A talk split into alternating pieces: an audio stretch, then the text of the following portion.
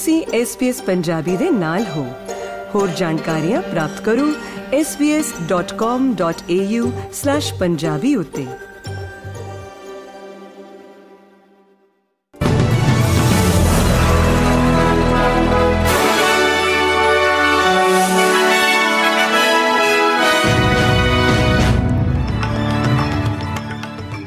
SBS ਦੇ news desk ਤੋਂ ਅੱਜ ਦੀਆਂ ਪ੍ਰਮੁੱਖ ਖਬਰਾਂ ਲੈ ਕੇ ਮੈਂ ਐਮਪੀ ਸਿੰਘ ਤੁਹਾਡਾ ਇੱਕ ਵਾਰ ਫਿਰ ਤੋਂ ਸਵਾਗਤ ਕਰਦਾ ਹਾਂ।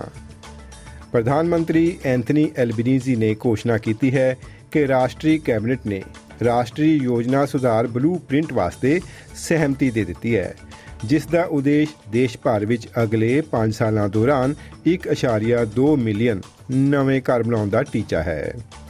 ਬਲੂਪ੍ਰਿੰਟ ਵਿੱਚ ਕਈ ਉਪਾਅ ਸ਼ਾਮਲ ਹੋਣਗੇ ਜਿਵੇਂ ਕਿ ਚੰਗੀ ਤਰ੍ਹਾਂ ਸਥਿਤ ਖੇਤਰਾਂ ਵਿੱਚ ਮੱਧਮ ਅਤੇ ਉੱਚ ਘਣਤਾ ਵਾਲੇ ਘਰਾਂ ਨੂੰ ਉਤਸ਼ਾਹਿਤ ਕਰਨਾ, ਸਪਲਾਈ ਅਤੇ ਕਿਫਾਇਤ ਸ਼ਾਰੀ ਨੂੰ ਯਕੀਨੀ ਬਣਾਉਣਾ ਆਦਿ। ਮਿਸਟਰ ਐਲਬਨੀਜ਼ੀ ਦਾ ਕਹਿਣਾ ਹੈ ਕਿ ਉਹਨਾਂ ਨੇ ਕਿਰਾਏਦਾਰਾਂ ਲਈ ਇੱਕ ਵਧੀਆ ਸੌਦਾ ਵੀ ਪ੍ਰਾਪਤ ਕੀਤਾ ਹੈ, ਜੋ ਇਹ ਯਕੀਨੀ ਬਣਾਏਗਾ ਕਿ ਕਿਰਾਏ ਵਿੱਚ, ਸਾਲ ਵਿੱਚ ਸਿਰਫ ਇੱਕ ਵਾਰ ਹੀ ਵਾਧਾ ਕੀਤਾ ਜਾ ਸਕੇਗਾ। ਆਜ਼ਾਦ ਸੈਨੇਟਰ ਲੀਡੀਆ ਥੌਪ ਨੇ ਸੰਸਦ ਵਿੱਚ ਸਵਦੇਸ਼ੀ ਆਵਾਜ਼ ਦੀ ਆਲੋਚਨਾ ਕਰਦੇ ਹੋਏ ਕਿਹਾ ਕਿ ਇਹ ਦਬਦਬਾ ਖਤਮ ਨਹੀਂ ਕਰਦਾ, ਬਲਕਿ ਇਸ ਦੀ ਪੁਸ਼ਟੀ ਕਰਦਾ ਹੈ। ਸੈਨੇਟਰ ਥੋਪ, ਜੋ ਕਿ ਇੱਕ ਗੁਨਾਹਗਾਈ ਗੁੰਡਿਤ ਜਮਾਰਾ ਜਬਰੁੰਗ ਔਰਤ ਹਨ ਇਸ ਸੰਵਿਧਾਨਕ ਤੌਰ ਤੇ ਨਿਸ਼ਚਿਤ ਸਲਾਹਕਾਰ ਸੰਸਥਾ ਉੱਤੇ ਬਣਾਏ ਜਾਣ ਵਾਲੇ ਇਸ ਜਨਮ ਸੰਗ੍ਰਹਿ ਵਿੱਚ ਨੋ ਵੋਟ ਦੀ ਵਕਾਲਤ ਕਰ ਰਹੇ ਹਨ। ਮਿਸ ਥੌਪ ਨੇ ਜਨਮਤ ਸੰਗ੍ਰਹਿ ਨੂੰ ਰੱਦ ਕਰਨ ਦੀ ਮੰਗ ਕਰਦੇ ਹੋਏ ਕਿਹਾ ਕਿ ਇਸ ਨਾਲ ਨੁਕਸਾਨ ਅਤੇ ਵੰਡੀ ਹੋਈ ਹੈ। ਉਹ ਅੱਗੇ ਕਹਿੰਦੇ ਹਨ ਕਿ ਆਵਾਜ਼ ਫਸਟ ਨੇਸ਼ਨਸ ਦੇ ਲੋਕਾਂ ਲਈ ਨਕਲੀ ਤਰੱਕੀ ਦਾ ਇੱਕ ਆਸਾਨ ਤਰੀਕਾ ਹੈ। ਅਮਰੀਕਾ ਅਤੇ ਆਸਟ੍ਰੇਲੀਆ ਨੇ ਜਲਵਾਯੂ ਪਰਿਵਰਤਨ ਨਾਲ ਲੜਨ ਲਈ ਨਵਿਆਉਣਯੋਗ ਊਰਜਾ ਲਈ ਵਿਸ਼ਵ ਦੀ ਤਬਦੀਲੀ ਦਾ ਸਮਰਥਨ ਕਰਦੇ ਹੋਏ ਮਿਲ ਕੇ ਕੰਮ ਕਰਨ ਦਾ ਵਾਅਦਾ ਕੀਤਾ ਹੈ।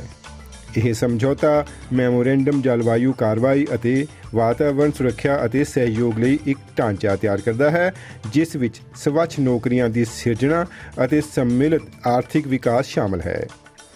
ਦੋਵੇਂ ਸਰਕਾਰਾਂ ਸਵੱਛ ਆਵਾਜਾਈ, ਕੁਦਰਤ ਆਧਾਰਿਤ ਹੱਲ, ਜਲਵਾਯੂ ਅਨੁਕੂਲਨ ਪਹਿਲਕਦਮੀਆਂ ਅਤੇ ਸਵੱਛ ਊਰਜਾ ਸਪਲਾਈ ਚੇਨਾਂ ਅਤੇ ਟੈਕਨੋਲੋਜੀ ਨੂੰ ਵਿਕਸਿਤ ਕਰਨ ਉੱਤੇ ਸਹਿਯੋਗ ਕਰਨਗੀਆਂ। ਹਾਊਸਿੰਗ ਸੰਕਟ ਨੂੰ ਹੱਲ ਕਰਨ ਲਈ ਇੱਕ ਰਾਸ਼ਟਰੀ ਮੁਹਿੰਮ। ਰਾਸ਼ਟਰੀ ਮੰਤਰੀ ਮੰਡਲ ਨੂੰ ਹਾਊਸਿੰਗ ਸੰਕਟ ਨੂੰ ਘਟ ਕਰਨ ਲਈ ਤੁਰੰਤ ਦੇਸ਼ ਵਿਆਪੀ ਕਿਰਾਇਆ ਸੁਧਾਰਾਂ ਨੂੰ ਅਪਣਾਉਣ ਦੀ ਮੰਗ ਕਰ ਰਹੀ ਹੈ। ਐਵਰੀ ਬਾਡੀਜ਼ ਹੋਮ ਨਾਮੀ ਇਹ ਮੁਹਿੰਮ ਸਰਕਾਰ ਨੂੰ ਬਿਨਾਂ ਕਾਰਨ ਬੇਦਖਲੀ ਖਤਮ ਕਰਨ, ਨਾਜਾਇਜ਼ ਕਿਰਾਏ ਦੇ ਵਾਧੇ ਨੂੰ ਸੀਮਤ ਕਰਨ ਕਿ ਕਿਰਾਏ ਦੇ ਘੱਟੋ ਘੱਟ ਮਾਪਦੰਡਾਂ ਨੂੰ ਅਪਣਾਉਣ ਅਤੇ ਪਾਲਣਾ ਨੂੰ ਬਿਹਤਰ ਬਣਾਉਣ ਦੀ ਅਪੀਲ ਕਰ ਰਿਹਾ ਹੈ। ਸੰਸਥਾ ਦੇ ਬੁਲਾਰੇ ਮਿਲ ਅਜ਼ੀਜ਼ੀ ਦਾ ਕਹਿਣਾ ਹੈ ਕਿ ਫੈਡਰਲ ਸਰਕਾਰ ਦੀ ਜ਼ਿੰਮੇਵਾਰੀ ਹੈ ਕਿ ਉਹ ਰਿਹਾਇਸ਼ੀ ਸੰਕਟ ਦੇ ਵਿਗੜਦੇ ਪ੍ਰਭਾਵਾਂ ਤੋਂ ਲੋਕਾਂ ਦੀ ਰੱਖਿਆ ਕਰੇ। ਦੋਸਤੋ, ਇੱਕ ਛੋਟੀ ਜਿਹੀ ਨਜ਼ਰ ਮਾਰਦੇ ਹਾਂ ਅੱਜ ਦੀ ਸੌਕਰ ਫੀਫਾ ਗੇਮ ਦੇ ਉੱਤੇ। ਇਸ ਸਮੇਂ ਆਸਟ੍ਰੇਲੀਆ ਤੇ ਇੰਗਲੈਂਡ ਦੀਆਂ ਮਹਿਲਾ ਫੁੱਟਬਾਲ ਟੀਮਾਂ ਫੀਫਾ ਸੈਮੀ ਫਾਈਨਲ ਮੈਚ ਖੇਡ ਰਹੀਆਂ ਹਨ। ਇਹ ਆਸਟ੍ਰੇਲੀਆ ਦੀ ਟੀਮ ਮਟਿਲਡਾਸ ਦਾ ਹੁਣ ਤੱਕ ਦਾ ਸਭ ਤੋਂ ਮਹੱਤਵਪੂਰਨ ਮੈਚ ਮੰਨਿਆ ਜਾ ਰਿਹਾ ਹੈ। ਅਤੇ ਇਸ ਮੁਕਾਬਲੇ ਤੋਂ ਕੁਝ ਦਿਨ ਪਹਿਲਾਂ ਸਾਰੀਆਂ ਟਿਕਟਾਂ ਹੀ ਵਿਕ ਗਈਆਂ ਸਨ।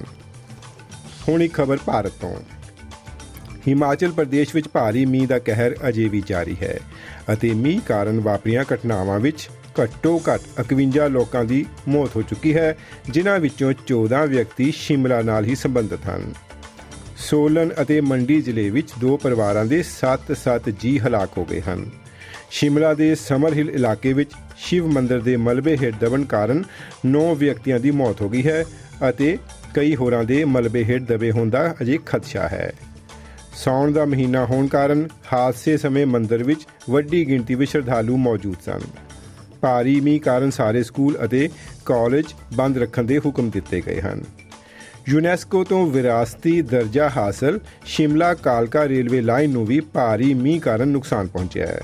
ਅਧਿਕਾਰੀਆਂ ਨੇ ਦੱਸਿਆ ਹੈ ਕਿ ਸਮਰ ਹਿਲ ਨੇੜੇ ਭਾਰੀ ਮੀਂਹ ਕਾਰਨ ਰੇਲਵੇ ਦਾ 50 ਮੀਟਰ ਲੰਮਾ ਪੁਲ ਪੂਰੀ ਤਰ੍ਹਾਂ ਰੁੜ ਗਿਆ ਅਤੇ ਰੇਲਵੇ ਲਾਈਨ ਹਵਾ ਵਿੱਚ ਲਟਕ ਰਹੀ ਹੈ। ਤੇ ਦੋਸਤੋ, ਇਹ ਸਨ ਅੱਜ ਦੀਆਂ ਪ੍ਰਮੁੱਖ ਖਬਰਾਂ।